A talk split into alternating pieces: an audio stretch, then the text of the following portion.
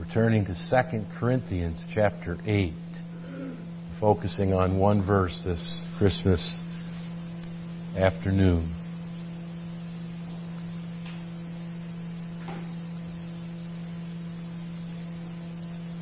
Christmas story, as you know, is found in several of the Gospels. You have Matthew's account of the birth of the Lord Jesus and his naming, dream that Joseph had to assure him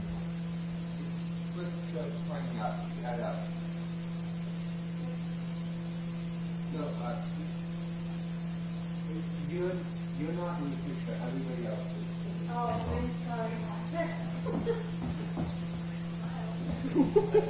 Oh, Smile, you're on candid camera. All right. Excuse us for this technical difficulty. And we resume. 2 Corinthians chapter 8, I believe, is a wonderful Christmas text. Um, often we focus on Matthew 1 or Luke chapter 2 or John chapter 1, the theological explanation of the uh, incarnation of the Son of God.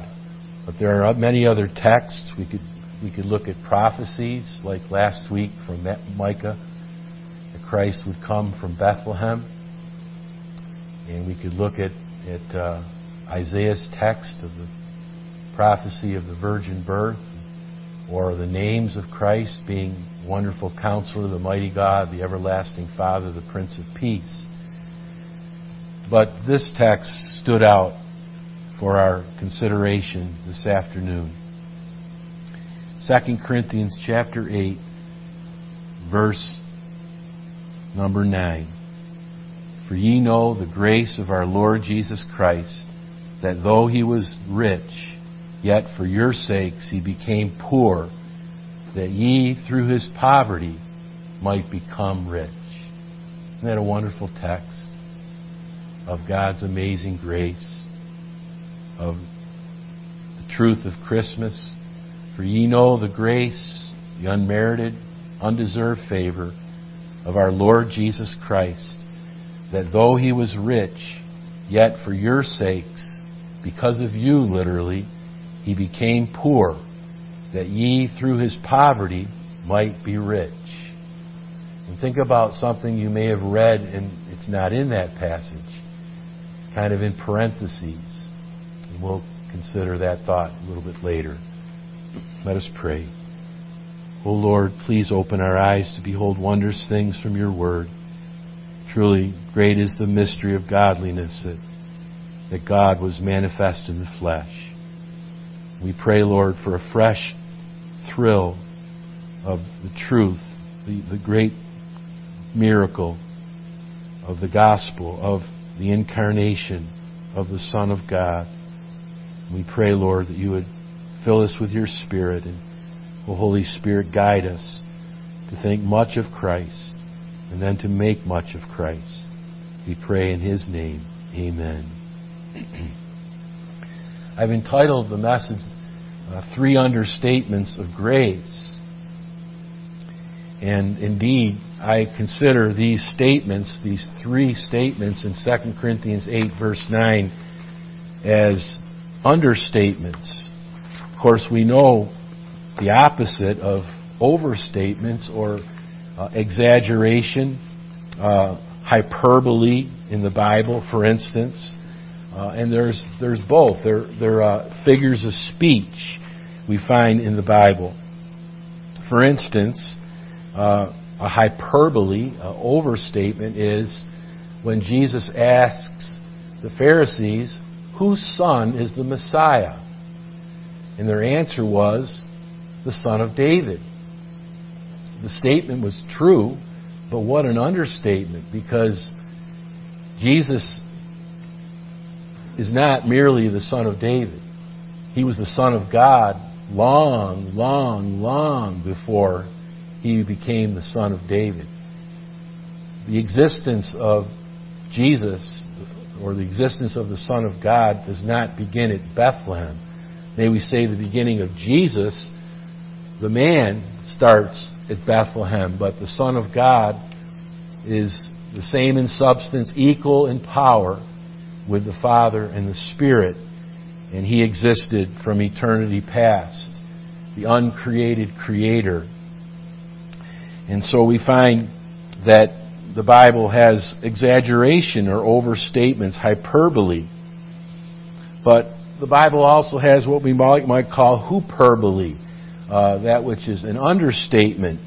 And we understand, for instance, if someone said to me or asked me this afternoon, did it snow in Buffalo? If I said a little, uh, that would certainly be an understatement, wouldn't it?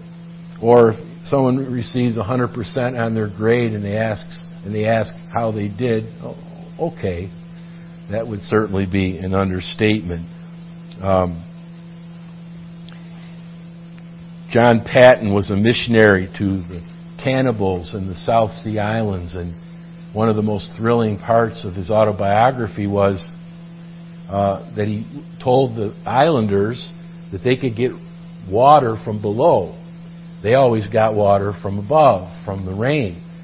And uh, they had never, this was back in the 1800s, they had never dug a well before. They were afraid if he dug down that sharks would come up and eat them, or that he would just merely find dirt. But um, he dug and prayed and dug and prayed because he was obviously afraid. Some had tried before and gotten salt water, so they thought he would just get the uh, the ocean water. And he knew that God that there there were the possibilities of the the veins of fresh water and and they wouldn't help him because they were afraid of demons below as well, so the islanders just t- kept their distance. But he just was exhausted and prayed, and and uh, he was at the bottom of the well. They at least some of them, I think, if I know the story right, they would they would pull the pull the rope for the buckets of soil that kept coming up. So they would help him that far, but not not any farther than that. And one morning, he he, he struck water and it was fresh water. But I'm using an illustration about an understatement.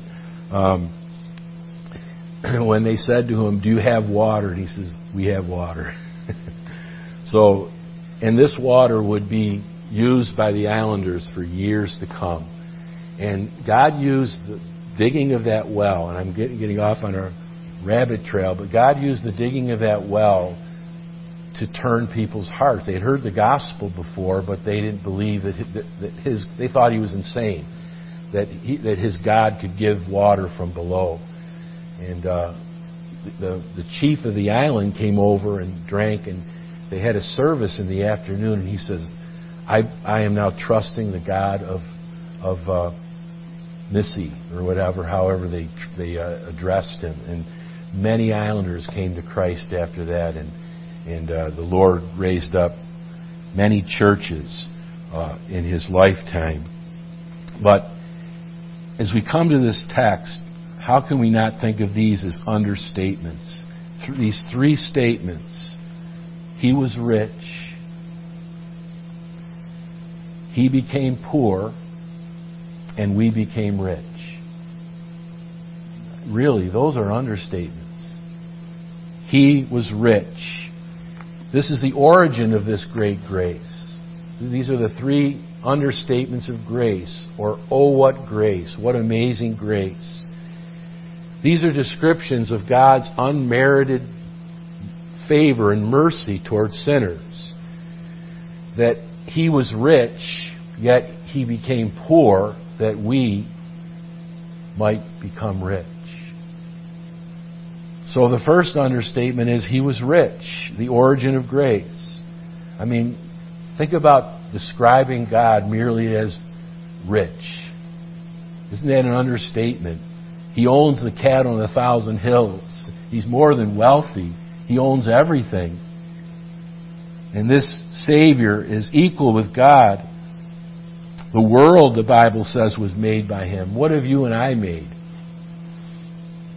I'm not, I'm not undervaluing what you and I make, but you might make a pulpit or a stand or a pew or a chair or name it. Jesus made a world. He was rich. Remember saying to someone years ago, just quoting the verse, and I said, My father owns the cattle on a thousand hills. And he popped up and he said, Who's your father? He thought that I was from some wealthy family, and I said, He's a heavenly father. The, the gold and the silver were deposited by him. He commanded the heavens to rain. He commands the thunder and the lightning. He commands the sun to shine. He commands the ravens to feed a prophet. He commanded the Red Sea and the Jordan River to part.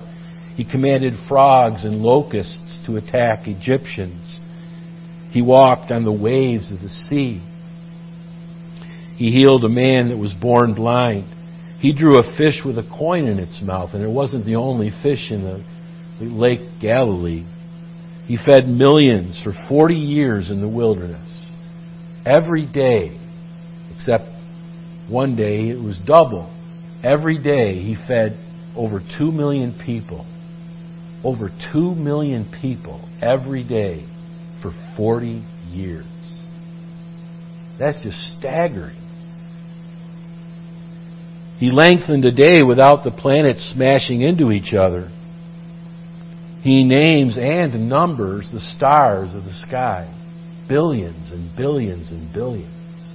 He named them and numbers them. He knows the very numbers of all the hairs on our head, whether we have a few or many. And He knows the thoughts of billions of people simultaneously. How do you. It's like someone said today that uh, where God ceases teaching, we cease learning. you can't understand that. How do you understand God is also a man? How do you understand omniscience? Knowing the thoughts of billions of people simultaneously. Just pick one of them out of thousands It, at uh, in New York's Times Square. Just pull someone out, and the Lord could tell you who it is, where they were born, everything about them, the very thoughts that they have been thinking. This is the God that's described as rich, and it's the Son of God. All three persons are equal in their infinite and uh, their amazing deity. So, what an understatement that that Jesus was rich. You'd think that the last thing that he would want to do would be to become poor. The last thing that he would want to do would be to come from heaven's splendor, to be spit on, to be blasphemed, to, be, to, to hear the profanity and the wickedness from the lips of fallen creatures. But the Bible says, though he was rich, yet for your sakes he became poor. And again, it's an understatement. It's not merely that he became poor, he became condemned. He suffered God's wrath in our place. It's, it's a picture of the Son of God, let's you, you compare the, the, deity and the humanity in, in union. It's like a metal girder of his deity, and you take a little weak wire and you weld it to it. That's the humanity being welded to his deity. And he keeps that wire welded to his, the beam of his deity forever and ever. From heaven's glory to earth's glory. From angelic praise to, hum, to human profanity. The Bible says he came unto his own, and his own received him not. And the word, words own are in different gender. One is neuter, one is masculine. So I think what it's saying is he came unto his own creatures, and they received him. The, the donkey that no one had ever been on top of before was domesticated immediately when Jesus sat on it. But when he preached to people, they blasphemed. He came unto his own beasts, his own creatures. He, again, he commanded the ravens, and they probably took their meat off Baal's altars to feed Elijah. He commanded two bears out of the woods. He commanded all those animals to go to, to Noah into the ark and just continue to name the, the bees that he sent into the uh, crowds of, of uh, Canaanites, the frogs, the locusts. He commanded the sun not to shine. But he went unto his own, and his own people received him not. Talk about becoming poor. He could have called 10,000 angels when they nailed him to the tree. But we wouldn't be saved if he did. He chose a not so handsome face, we're told. He was of no beauty that we should behold him. The only person that could choose the kind of face, did any of us have that choice? Not a, not a one of us. He chose a little town over a large city. He chose a peasantry instead of princely parents. He chose a carpenter shop instead of a castle. He chose to be surrounded by fishermen, tax collectors, and sinners rather than aristocracy, celebrity, and security. Indeed, he became poor, but what an understatement. He was impoverished because of our sin. He became indebted. He was condemned. And his heavenly Father turned his face away and poured out his wrath upon him. You talk about great grace. The infinite became an infant. The eternal, and yet he was born of a woman almighty and yet hanging on a woman's breast, supporting a universe and yet needing to be carried in a mother's arms, King of angels and yet the reputed son of Joseph, heir of all things and yet the carpenter's despised son. Oh, the wonder of Christmas. C.H. Spurgeon said those things. And the interesting thing is, it says, Yet for our sakes, for your sakes, Literally, it says, because of you. And I can't help but think of it at least a couple ways. Because of you, he became poor. Think about those words, because of you. Now, you can look at that negatively or positively, can't you? Because of our fall, because of Adam's sin and our sin, this is the, this is the depth he had to go to save us. We risked and we made it dangerous for the Son of God by falling into sin. That was the only way for us to be saved was for him to become a man, and that forever. And God determined that he would die on a cross because he wanted to show us how how wicked our sin is. You say, why didn't God just command Jesus to die a very easy death? Just a quick death. Just slit his throat quickly. They don't feel much, do they? And before long, they bleed to death and it's over. And that's the hope of hunters in the woods to hit to hit the deer in the right place so the deer doesn't go very far, doesn't feel much pain, and dies fairly quickly. But God determined that Jesus would die slowly. For we know he was at least six hours on a cross. And it would have been longer if he didn't determine now he's finished the job. And he said, I lay down my life and take it up again. No man taketh it from me. He didn't commit suicide. He commanded himself to die. And through death, he destroyed the power of the devil, rendered him ineffective. And through death, he defeated death as a monster to us. No one, no one is looking forward to dying. Are you? No, we're looking forward to what's after death. But still, Jesus took, just like he took the, the stinger from the bee. Death, where is thy sting? I don't like a bee flying around me. I don't think you do either. And I was stung driving a bus one time. The bee was knocked down my shirt by someone in the bus, and, and the bumblebee was stinging me right here while I'm trying to drive a bus. And but if you told me if while that bumblebee was in the air that there's no stinger in it, I wouldn't have been much you know much afraid of that. Let him drop down my shirt. He's not going to hurt.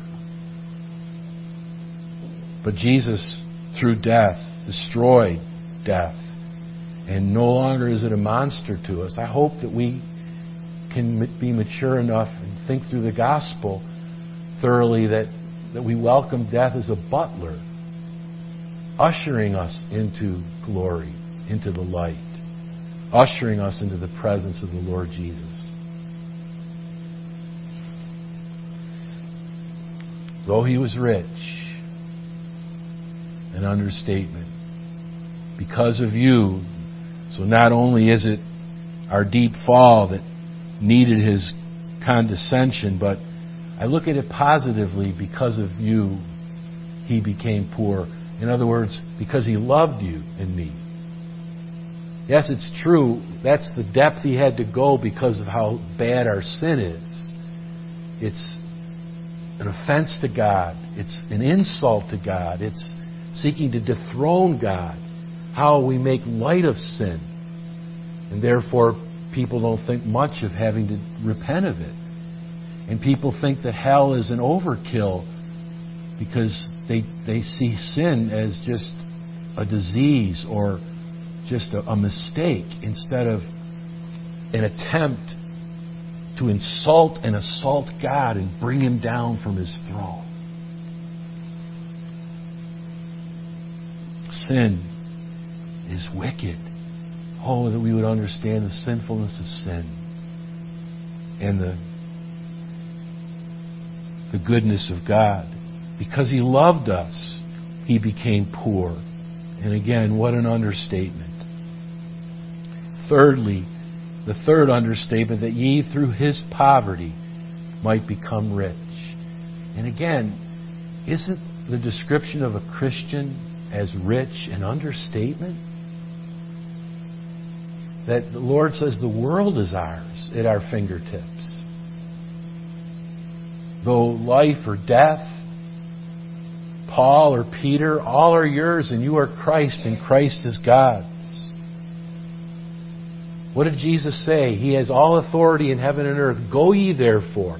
You have my authority to go anywhere that is in the will of God and spread the fame of Jesus Christ. You have the right to do that wherever you are.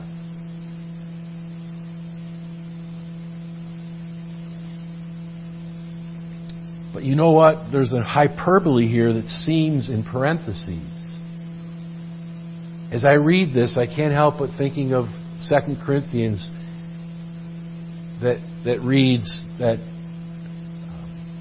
he was made sin for us who knew no sin, that we, and, and I remember hearing someone say that we who knew no righteousness might become the righteousness of God in him. Read it this way, and it's certainly assumed that way. Verse 9 For you know the grace of our Lord Jesus Christ, that though he was rich, Yet for your sake he became poor, that ye who were poor.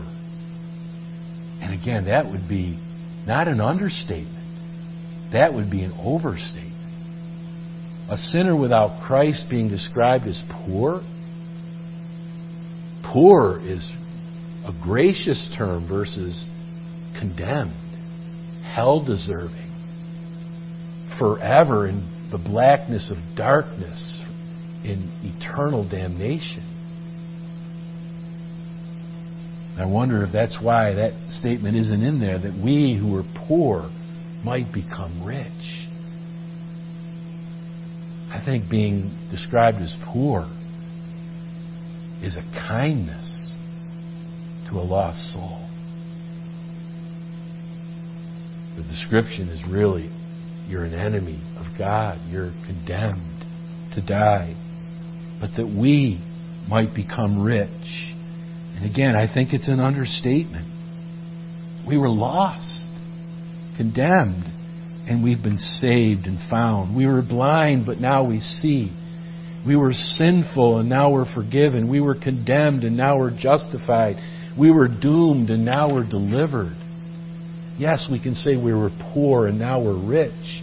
But again, that seems like a kindness to lost. You ever been lost in the woods? Lost somewhere and you really are scared? You could you know you could die, you know there's a wild animal somewhere or a cliff or you're just you know you don't have any ideas who, who is out there. Lost or blind. Have any of us ever been blind? It has to be a terrible malady. Only a Christian who is blind can find grace in it. Fanny Crosby, I think Tanya was reading the hymn history to me the other day. Fanny Crosby was often um, pitied by people because she was blind. She wrote many hymns. And she said, Why are you pitying me? Do you know I have the great, one of the greatest privileges in the world that the first face I'll see ever is Jesus' face? The first face I'll get to see is the face of my Savior. What's that hymn? I shall know him. How will you know him, Fanny? You don't you've never seen him. You you've never heard of just I shall know him by the print of the nails in his hand. I shall know him. We were sinful. We were condemned. We were doomed. And God says now through Christ's poverty we have become rich. That's Christmas, brother and sister. That's Christmas. So often Christmas has become just a sentimental family holiday and Christ is forgotten or he's off to the side now. And I know the Bible doesn't command us to, to observe Christmas or Easter. Easter is every Sunday, really, isn't it? And by the way, if, if you if you read, you know, many of these historical books, Jesus was probably born in the spring, because the shepherds usually weren't out in the fields at night in the winter, and because of the fact that Jesus was actually born in four to six B.C. But having having said that, it's, it's proper to celebrate Jesus' resurrection, Jesus' ascension, Thursday ascension, Ascension Thursday. It's proper to, to celebrate the death of Christ, the Lord's Supper, the resurrection, the Lord's Day. And it's proper to celebrate the Lord's birth. And this is a description of, of his coming from heaven's splendor to earth's darkness and doom. Jesus became poor. He who was rich became poor, that because of you and me, that we through his poverty might become rich. Let's not forget that. Let's not push the truth of Christ to the outskirts of our conversation, of our celebrations, of our dinners, of our times together. Let's not be ashamed of the Savior. Let's pray that many people will become rich spiritually this year and the year to come by trusting in the one who owns the cattle on a thousand hills and became impoverished and condemned that we might be delivered from so great a death, so great a salvation. That's what Christmas is all about. Lord, thank you for the truth Thank you, Lord Jesus, that you, the Word, the living Word, became flesh and dwelt among us. And they beheld your glory, the glory as of the only begotten of the Father, full of grace and truth. Oh, what grace and truth. Oh, what grace. Lord, that you would take human flesh and the human mind, that you would live and die in our place. Oh Lord, thank you for delivering us from the righteous wrath of God.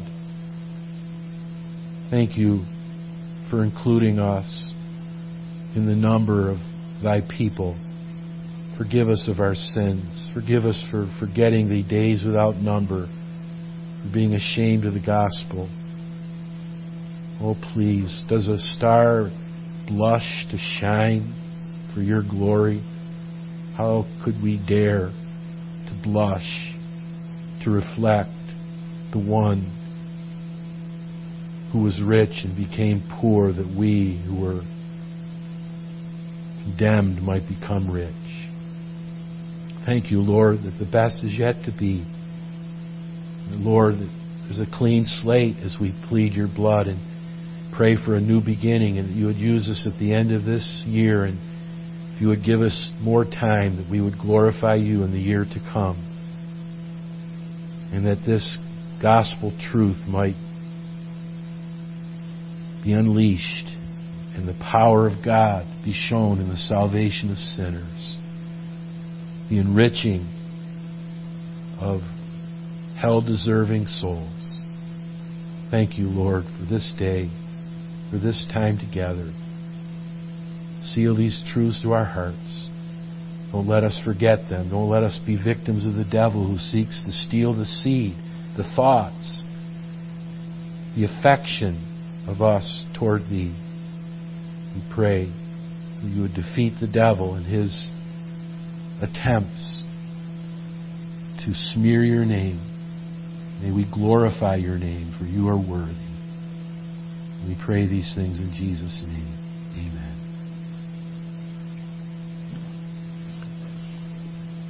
Let's turn together